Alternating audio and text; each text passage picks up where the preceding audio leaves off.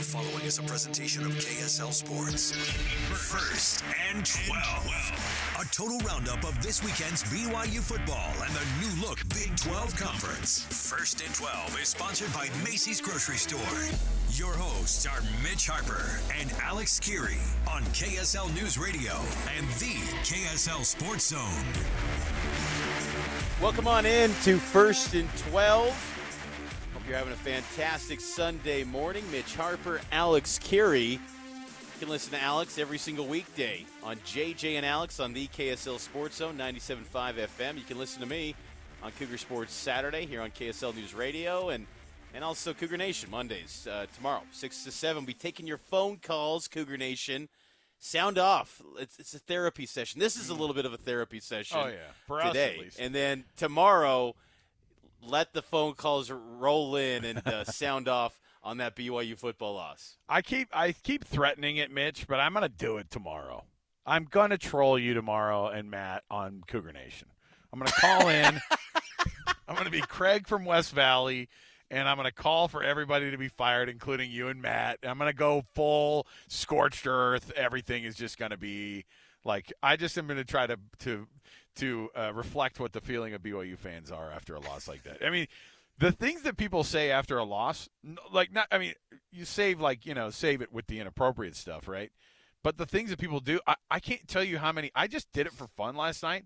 I went on. This is a weird practice, but I was like, I want to see what the mentions are like for Tom Holmoe right now on X. and I go through, and the amount of people asking legitimately for refunds from the game last night were hilarious. Like. like, give me my money back. And then some guy actually called our post game even too. and goes, uh, and I do, I do think that they actually should give everyone their money back in the stadium last night. I was like, what is this, Costco? You can't return a football game that you just went to. All right, you can't. I know you try, BYU Nation. I know you try to return everything to Costco if it's not working out. I watched a guy return uh, a, uh, a a Jelly Belly jelly beans jar that was two thirds gone, and he goes, yeah, these didn't work out. That's not this, man. That's not this. All right, let's kick things off and see how the rest of the uh, conference, or who aren't in the conference yet, but how the four corners folks did yesterday and uh, how they're faring here. It's our four corners whip around. Let's do it. The Four Corners Whip Around. Whip Around. We check on future Big 12 opponents and rivals from the Four Corners.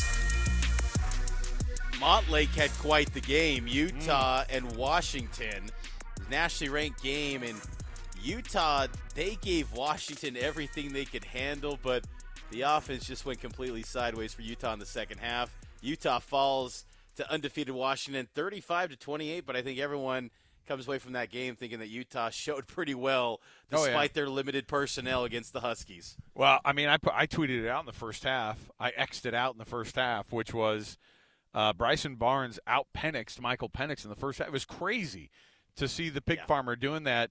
And what was wild, Mitch, is that Washington did not make s- some crazy defensive adjustments in the second half.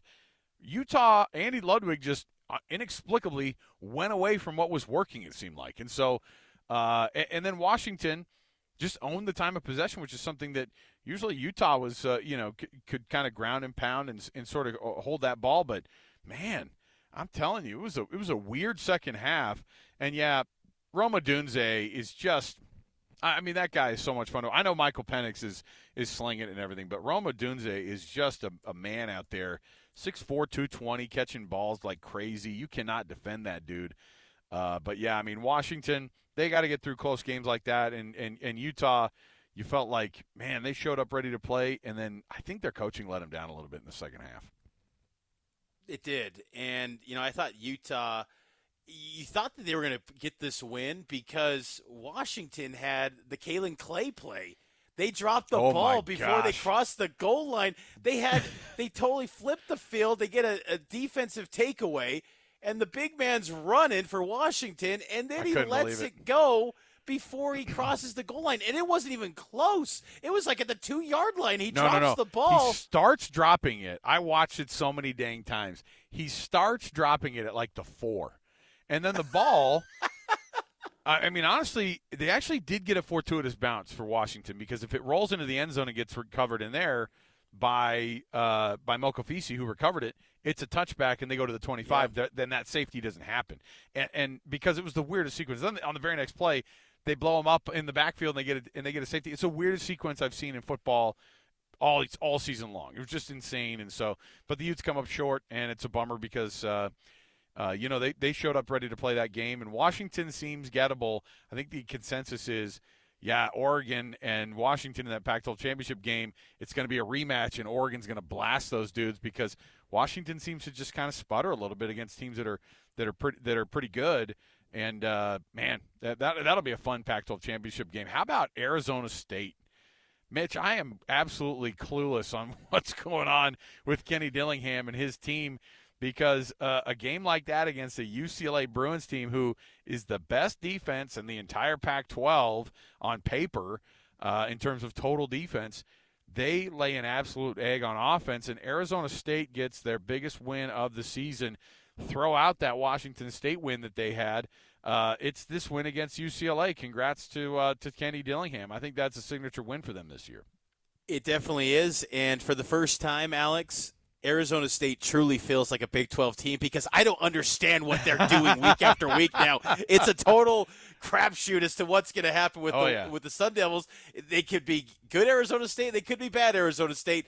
They fit so perfectly suddenly in the Big 12. But yeah, that's a great win because oh, and, yeah. and to get 17 points against UCLA, that that's even impressive too because you you win a knockout rock fight with UCLA who's been great defensively this year.